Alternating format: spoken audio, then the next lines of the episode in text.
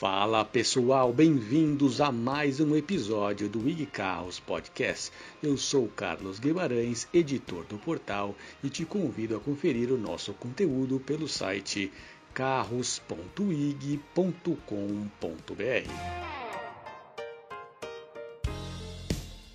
Agora que a imunização finalmente deslanchou e boa parte da população recebeu ao menos uma dose da vacina contra a Covid, as montadoras podem trabalhar com mais previsibilidade.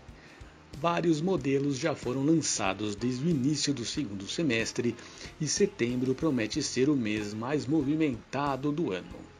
Chama atenção a quantidade de modelos híbridos e elétricos que devem chegar às lojas neste período. Partindo disso, a reportagem do IG Carros enumera os principais lançamentos deste mês que acaba de começar. O primeiro carro a chegar em setembro será o Accord híbrido. Ele será o primeiro de três carros híbridos inéditos da Honda que serão lançados no Brasil até 2023. O preço final ainda não foi revelado, mas o sedã deverá ficar na faixa dos 300 mil reais. A Honda promete um modelo capaz de marcar 17 km por litro na cidade. Com tanque cheio, a autonomia total passa de 800 km. Depois do Accord, outro modelo eletrificado que também chega em setembro é o Volvo XC40 Recharge ele será importado da Bélgica com motor capaz de desenvolver mais de 400 cavalos. Segundo a Volvo, o Recharge pode rodar mais de 410 km em ciclo urbano com carga total na bateria. Seu preço será revelado durante o lançamento no próximo dia 14.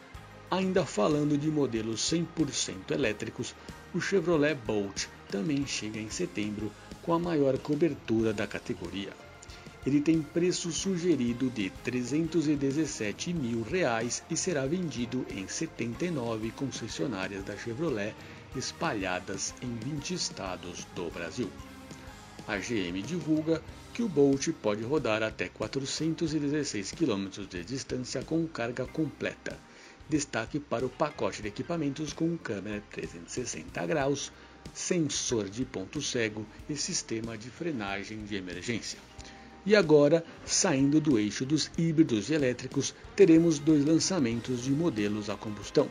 Para variar, dois SUVs da Stellantis, o Fiat Pulse e o Citroën C3 Sport. O Pulse chega para disputar uma fatia de mercado do Volkswagen Nivus, os chamados utilitários esportivos compactos com jeito de coupé.